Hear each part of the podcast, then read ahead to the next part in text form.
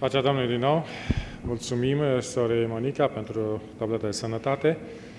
Uh, mulțumim Bunului Dumnezeu și invitațiilor noștri care sunt astăzi aici cu noi, musafirii, dar și în mod special invitatul nostru, pastorul Elvis Dumitru, care a acceptat invitația de a împărtăși mesajul Domnului astăzi în acest loc. Dânsul a fost uh, pastor timp de patru ani în România, la bisericile Tei, Cuzavodă și Slobozia, iar acum este aici în Canada și activează la biserica din downtown filipineză, da? unde se ocupă cu tineretul uh, de acolo. Uh, îi mulțumim din nou pentru a accepta invitații și uh, îl mai așteptăm să vină și cu alte ocazii împreună cu soția lui Xenia. Domnul să binecuvânteze acest mesaj și pe Elvis în prezentarea Cuvântului lui Dumnezeu. Amin.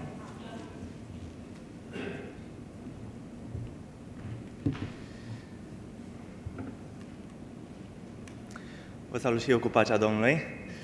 Mulțumesc, uh, pastorului Achim, pentru introducere. Mă bucur că suntem împreună în sabatul acesta și, în mod special, pentru că aveți uh, un locaș atât de frumos de închinare în care puteți să vă închinați lui Dumnezeu fără ca cineva să ne mai preseze să ne mutăm. Așa că pot să predic două, trei ore fără probleme, fără ca cineva să ne forțeze să plecăm. Uh, în dimineața aceasta am intitulat uh, prezentarea Puterea obișnuinței. Dumneavoastră aveți uh, obiceiuri, obișnuințe? Este foarte interesant că aproape tot ceea ce facem este o obișnuință. Dacă mergem într-un loc nou, nu ne simțim confortabil și încercăm să ne creăm obișnuințe sau obiceiuri în locul acela pentru a ne simți confortabil. Sunt a treia oară uh, în locașul acesta și dumneavoastră probabil aveți mai bine de o jumătate de an, probabil un an de, de zile și deja observ că v-ați creat obiceiuri. Sora Doina stă întotdeauna în locul din față Uh, la fel și sora Flori, cu un rând puțin mai în față, dar acum pentru că sunt fetele, uh, stă cu fetele tinere dânsa. Sora Marinceu cu soțul stă la fel pe partea aceea în spate. Ne-am creat obiceiuri. Ne place să, să mergem după, aceea, după aceleași ritualuri. Obiceiul are o putere extraordinară în viața noastră. Atât pe plan spiritual, ne-am creat obiceiuri. Atunci când ne rugăm, obișnuim să spunem aproximativ aceleași cuvinte. Nu știu dacă ați auzit și dumneavoastră expresii de genul Doamne, leagă-ne cu funia iubirii tale. E o expresie întâlnită în uh, rugăciunile noastre, deși nu conștientizăm ce înseamnă a te lega cu funia iubirii, a te face prizonier. Nu înțelegem. Sau, Doamne, ne plecăm la picioarele crucii deși crucea are un singur picior. Sunt obiceiuri pe care ni le-am format pentru că ne place să ne simțim confortabil atunci când facem un anumit lucru. Se povestește că un tată și-a luat cei doi copii, unul mai mare, iar altul mai micuț, și i-a dus la un profesor de muzică, de pian. Și le-a spus, domnule profesor, uitați, aceștia sunt copiii mei și aș vrea să-i pregătiți să devină pianiști. El este băiatul meu mai mare, a mai învățat singur la pian, iar acesta este copilul meu mai mic, nu știe absolut nimic la pian. Profesorul se uită la ei și spune, ok, pentru copilul mai mare vă voi taxa cu 100 de dolari pe oră, pentru copilul mai mic 70 de dolari pe oră. Și părintele rămâne contrariat, dar cum v-am spus că acesta este și mai mare și știe puțin să cânte la pian. Dar, dar eu acum va trebui să lucrez să dezvăț ceea ce el știe deja și să-l învăț ceea ce trebuie să învețe. Este mai ușor să înveți un lucru nou decât să dezveți ceea ce știi deja. Este mult mai ușor să înveți un lucru de la zero decât să dezveți vechile obiceiuri în viața ta. Nu spun că obiceiurile nu sunt bune în viața noastră. Însuși Domnul Iisus Hristos ne spune Sfânta Scriptură că după obiceiul său, mergea în ziua sabatului la biserică, Domnul Iisus Hristos avea obiceiurile sale. Dar în același timp, obiceiurile pot fi foarte dăunătoare pentru viața noastră spirituală. Trăim după obiceiurile noastre spirituale și nu mai conștientizăm importanța actelor pe care le facem în relația noastră cu Dumnezeu. Importanța practicării disciplinelor spirituale. Ne rugăm pentru că așa ne-am obișnuit.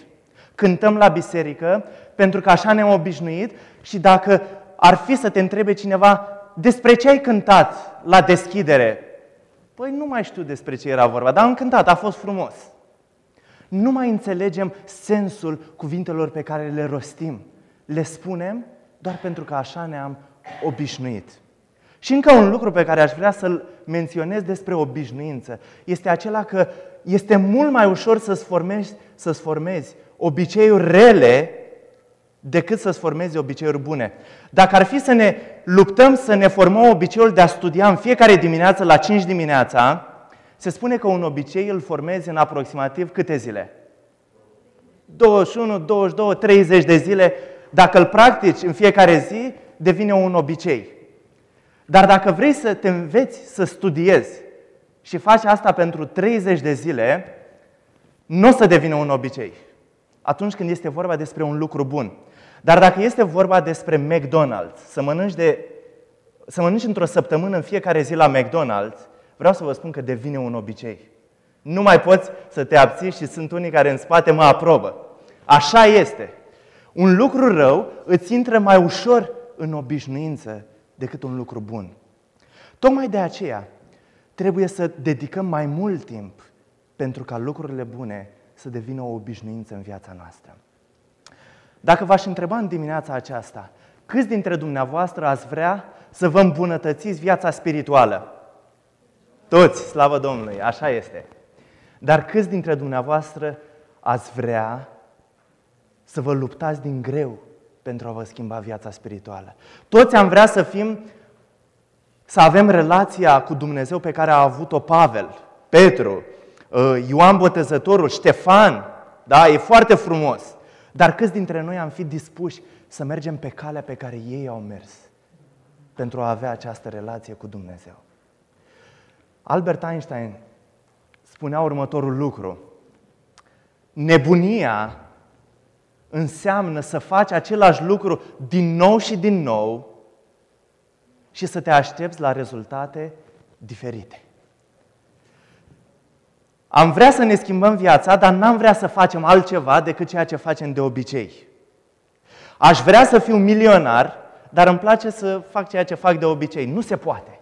Trebuie să schimb viața dacă vrei să ai rezultate diferite. Nu poți să te aștepți să faci aceleași lucruri, să te rogi în același fel, să te rogi de, a, de, ace, de atâtea ori pe zi cât te-ai rugat și până acum și să te aștepți ca relația ta cu Dumnezeu să se îmbunătățească. Nu. Trebuie să schimbi ceva în viața ta ca să poți să îmbunătățești ceva în viața ta. Personajul din imagine Uh, bărbatul este Eugene uh, Polly și soția lui Beverly. El a trăit uh, din 1907 până în 2000. În 2000 s-a stins din viață. Omul acesta a adus multe beneficii psihologiei din ziua de astăzi. Într-o dimineață, când s-a trezit, nu și-a mai recunoscut soția, nu și-a mai recunoscut copiii.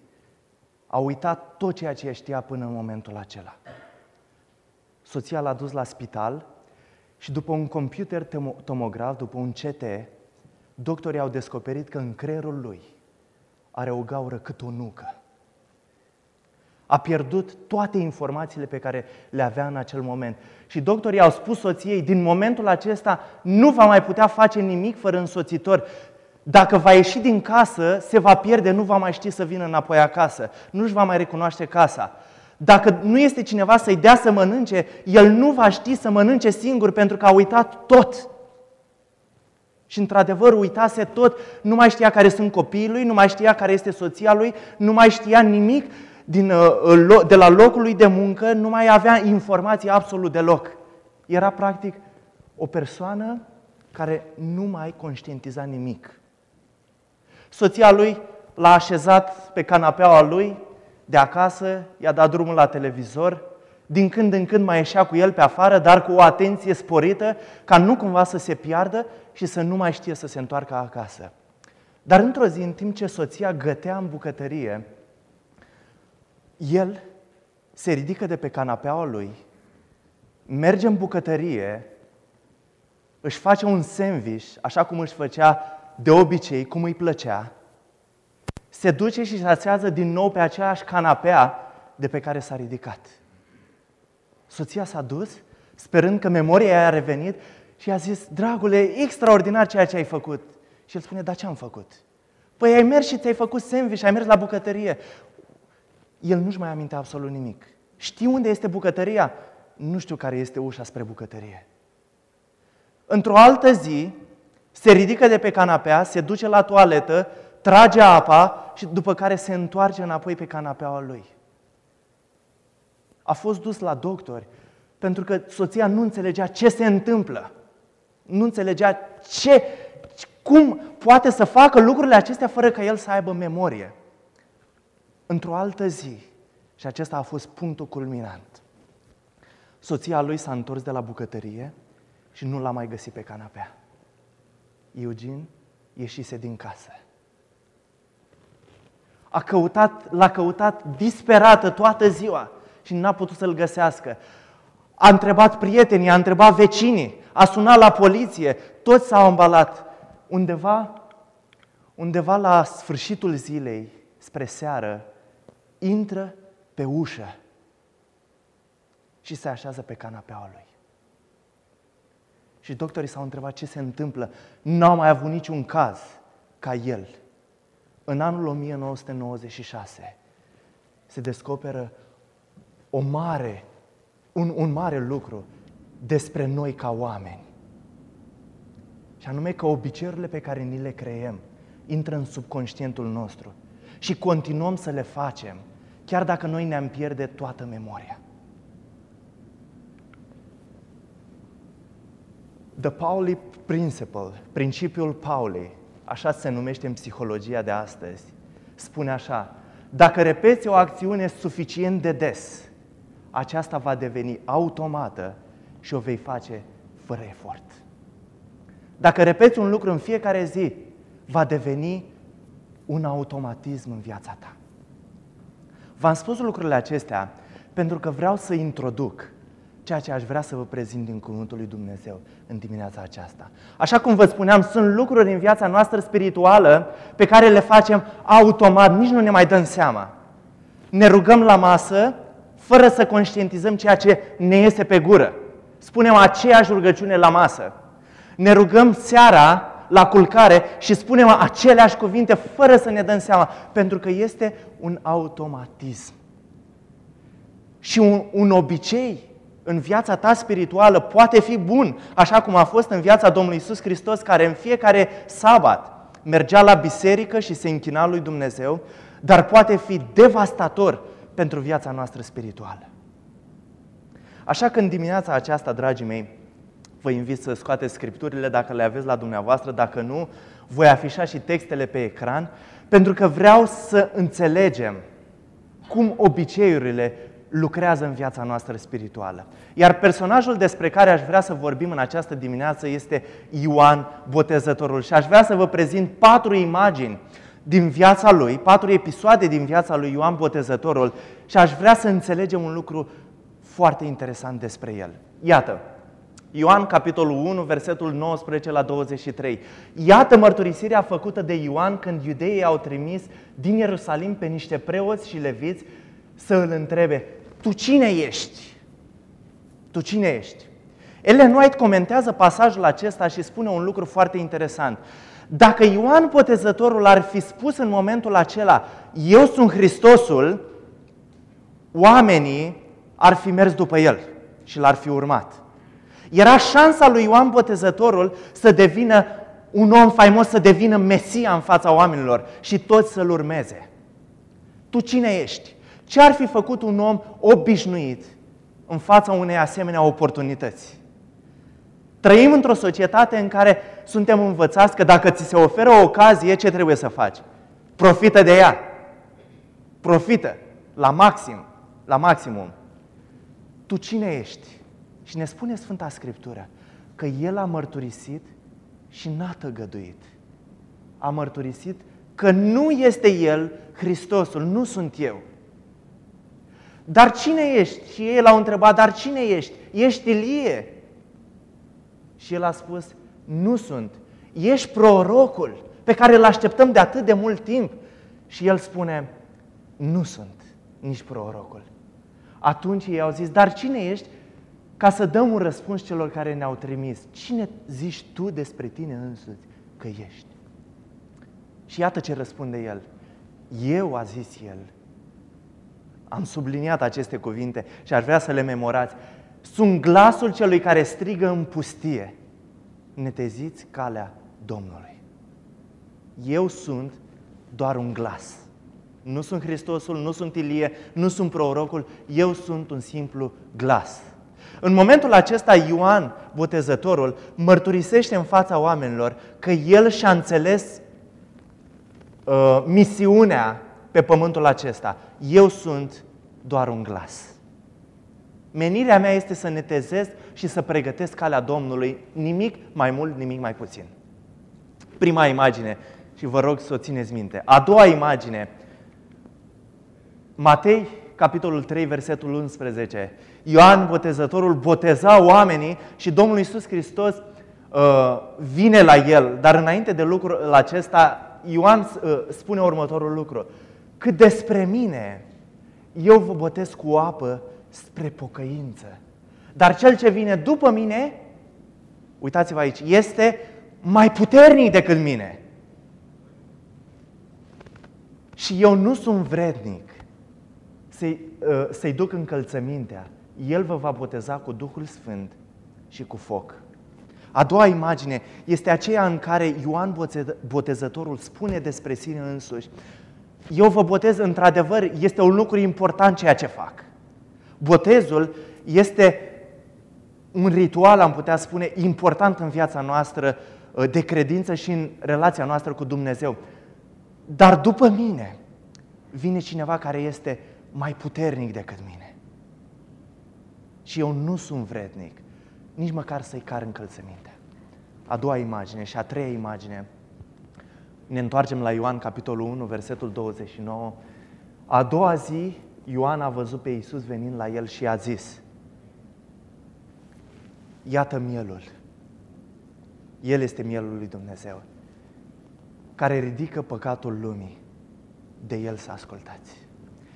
Ioan Botezătorul a avut ocazia să mărturisească despre sine că este Hristosul, că este Mesia, dar a refuzat această oportunitate. Orice om obișnuit ar fi profitat de această oportunitate. Și atunci când vine Domnul Isus Hristos, El spune, El este mielul lui Dumnezeu. Aș vrea să recapitulăm aceste trei lucruri. Ce spune Ioan despre El?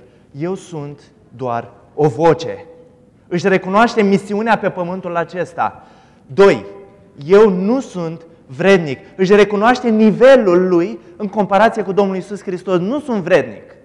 Și trei, El este mielul lui Dumnezeu. De El să ascultați. El este mielul lui Dumnezeu. Este extraordinar. Ceea ce mărturisește Ioan Botezătorul, toată viața lui a, a vorbit despre aceste lucruri. Isus Hristos este mielul lui Dumnezeu. Eu nu sunt nimic în comparație cu El. Asta a fost predica lui, asta a fost viața lui. Sunteți de acord cu mine?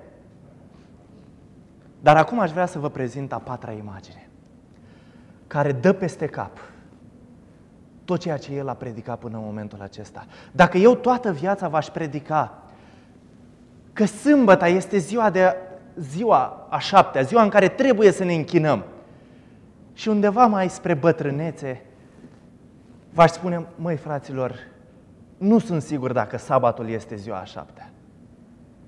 Am predicat toată viața despre lucrul acesta, dar nu sunt sigur. Ce ați spune despre mine? Ești un mincinos. Iată ce spune cuvântul lui Dumnezeu. Matei 11 cu 2. Ioan a auzit din temniță despre lucrările lui Hristos și a trimis să-l întrebe prin ucenicii săi. Tu ești acela care are să vină sau să așteptăm pe altul? Cu alte cuvinte, Tu ești Mesia pe care îl așteptăm sau să așteptăm pe altcineva? Dragii mei, aș vrea să recapitulăm ceea ce a vorbit el până atunci. Eu sunt doar o voce, eu nu sunt vrednic de nimic, El este Hristosul, El este mielul lui Dumnezeu. Și după toată această predicare, toată viața lui a predicat lucrul acesta, Ioan ajunge în închisoare și își trimite ucenicii să-L întrebe pe Domnul Iisus Hristos, Doamne, Tu ești Mesia sau nu? Mi-a mirosit viața vorbind despre lucrul acesta sau nu? Și aș vrea să vă întreb în dimineața aceasta, de ce Ioan îi adresează această întrebare Domnului Hristos? Tu ești acela sau să așteptăm pe altul? A predicat toată viața despre lucrul acesta. L-a recunoscut pe Domnul Isus Hristos, l-a botezat pe Domnul Isus Hristos, a văzut Duhul Sfânt cum s-a pogorât peste Domnul Isus Hristos. A văzut și a auzit despre minunile Domnului Isus Hristos. Și a ajuns la un anumit moment în viața lui să spună, Doamne, ești Tu acela sau să așteptăm pe altcineva? Ești Tu acela sau să așteptăm pe altcineva? Dacă pastorul dumneavoastră, fratele Gabi, v-ar spune, după ce a predicat toată viața despre Domnul Hristos, v-ar spune, fraților, eu nu sunt sigur de existența lui Dumnezeu. Nu știu, am niște îndoieli. Ce ați spune despre El? Frate, o să cerem să te excludem, o să vorbim la conferință, o să, nu știu, trebuie să luăm măsuri. Cum să faci o asemenea afirmație dacă cineva în biserică ar afirma că nu mai crede sau că are îndoiel cu privire la Domnul Hristos sau la Dumnezeu? Probabil l-am chemat în comitet să stăm de vorbă cu el. Și Ioan pune această întrebare. Și întrebarea e de ce pune el această întrebare? Haideți să descoperim ce l-a condus pe Ioan în situația aceea. Drept răspuns, Iisus le-a zis ucenicilor lui Ioan, duceți-vă și spuneți lui Ioan Botezătorul, păcătosule, necredinciosule, cum ai putut să spui așa ceva? Asta a trimis să spună? Nu. Domnul Iisus Hristos, cu dragoste, privește la ucenicii lui Ioan Botezătorul și spune, duceți-vă și spuneți lui Ioan, nu-l mustrați, nu-i spuneți că nu are dreptate, nu-i spuneți că e necredincios, ci spuneți ceea ce auziți și ceea ce vedeți. Și ne spune cuvântul lui Dumnezeu și Spiritul Profetic că Domnul Iisus Hristos i-a ținut pe ucenicii lui Ioan o zi întreagă să vadă lucrarea lui. Și ucenicii au petrecut o zi întreagă cu Domnul Iisus Hristos. Și ce au văzut la Domnul Iisus Hristos? Orbii își capătă vederea, șchiopii umblă, leproșii sunt curățiți, surzii aud, morții înviază și săracilor li se propovăduiește Evanghelia. Duceți-vă și spuneți aceste lucruri, ceea ce ați văzut și ceea ce ați auzit, spuneți lui Ioan Botezătorul. Și ucenicii se duc la Ioan Botezătorul și spun lucrul acela. Și în momentul acela Ioan înțelege și este împăcat. Își acceptă soarta, dacă am putea spune așa, își acceptă destinul la care Dumnezeu l-a condus. Să fie ucis, să-i se taie capul. Și a murit în păcat și cu siguranță va fi mântuit de Dumnezeu. De ce, întreb, de ce a întrebat Ioan acel lucru și de ce Domnul Iisus Hristos îi răspunde în felul acesta? Știți, dragii mei, satana este un mare psiholog. Vă spun lucrul acesta 100%. Este mult mai inteligent de, decât oricare dintre noi de aici. A studiat și psihologia, a studiat și comportamentul uman, a studiat multe lucruri. Și știe toate lucrurile acestea, știe cum să se joace cu mintea noastră. Și satana îl conduce pe Ioan într-o asemenea depresie, într-o asemenea neîncredere, încât Ioan nu mai știe ce să creadă. Și Ellen White subliniază în capitolul în care vorbește despre Ioan Botezătorul din Hristos Lumina Lumii, un lucru. Că Ioan a auzit de atât de multe ori că Domnul Hristos trebuie să fie rege pe pământul acesta și că El a venit pe pământul acesta pentru a pune stăpânire, pentru a-și face o armată și pentru a scoate poporul Israel din robia romană, încât, ajungând în închisoare, a fost tentat să creadă că Domnul Hristos de aceea a venit pe pământul acesta. Și a ajuns acolo în închisoare și a văzut că Domnul Hristos nu-l salvează din închisoare, Domnul Iisus Hristos nu și-a format nicio armată, Domnul Iisus Hristos nu are niciun gând să pună mâna și să scoată poporul Israel din robia romană. Și el se întreabă, Doamne, Tu ești Mesia acela pe care îl așteptăm sau să așteptăm pe altcineva? Tu ești liberatorul sau nu? A trăit atât de mult cu concepția aceasta, cu obișnuința aceasta, încât chiar a început să creadă în ea. Și Domnul Hristos îi dă un răspuns foarte inteligent.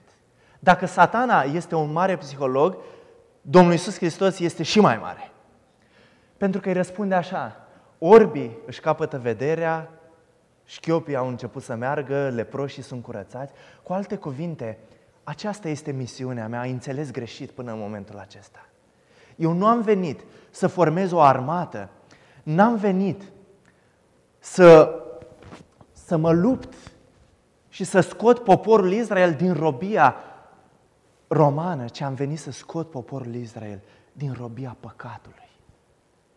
N-am venit pe pământul acesta să declar război, ci am venit pe pământul acesta să salvez oamenii, să vindec orbii, să vindec leproșii, să vindec și să dau ajutor tuturor celor care, are, care au nevoie de mine. Aceasta este misiunea mea. Și în momentul acela, Ioan înțelege. Ioan înțelege care este misiunea Domnului Isus Hristos. Și după ce pleacă ucenicii lui Ioan, Domnul Isus Hristos face o afirmație. Nu s-a născut niciun om din femeie care să fie mai mare decât Ioan, botezătorul. Doamne, cum poți să faci asemenea afirmație despre un om care tocmai s-a îndoit de Dumnezeirea ta? Care tocmai s-a îndoit de faptul că tu ești Mesia? Da, Domnul Iisus Hristos face această afirmație. Știți de ce? Pentru că a fi creștin nu înseamnă a nu avea întrebări cu privire la Dumnezeu. A fi creștin nu înseamnă a fi orb, ci a fi creștin înseamnă a merge împreună cu Dumnezeu și a-L descoperi pe Dumnezeu în fiecare zi. Și dacă în viața noastră avem momente în care ne îndoim de Dumnezeu și în care satana se luptă pentru a ne face să ne pierdem credința, să nu disperăm, pentru că Domnul Hristos este mai puternic. Ioan a ajuns în asemenea ipostază încât să se îndoiască de Dumnezeirea Domnului Isus Hristos. Dar Domnul, cu dragoste, îl ajută să înțeleagă care este misiunea sa pe pământul acesta.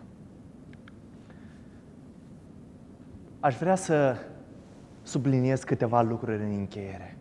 Și primul lucru este acela că poți fi un creștin mare, așa cum a fost și Ioan Botezătorul, chiar dacă nu ești perfect.